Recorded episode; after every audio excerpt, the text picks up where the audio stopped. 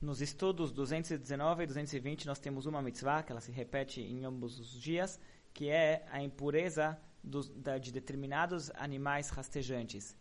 Quando estávamos falando uh, no, estudo, no, estudo, anterior, nos dois estudos anteriores, da, da, impureza da carcaça de animais, estávamos nos referindo especificamente a aves e mamíferos ou quadrúpedes. Os animais, répteis e rastejantes, não todos estão incluídos nessa impureza. Porém, há oito oito espécies de seres animais rastejantes que a Torá ela sim considera a carcaça deles uma fonte de impureza, mas com leis diferentes da carcaça de outros animais e por isso ela acaba sendo enumerada como uma mitzvah diferente. Essas leis de impureza elas têm vários detalhes.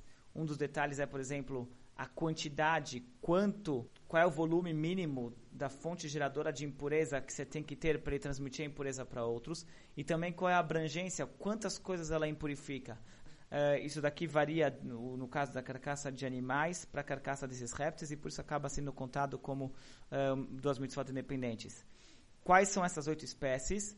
Então, tem a, a Torá ela descreve com os termos em hebraico, no hebraico bíblico ela dá o nome dessas oito espécies.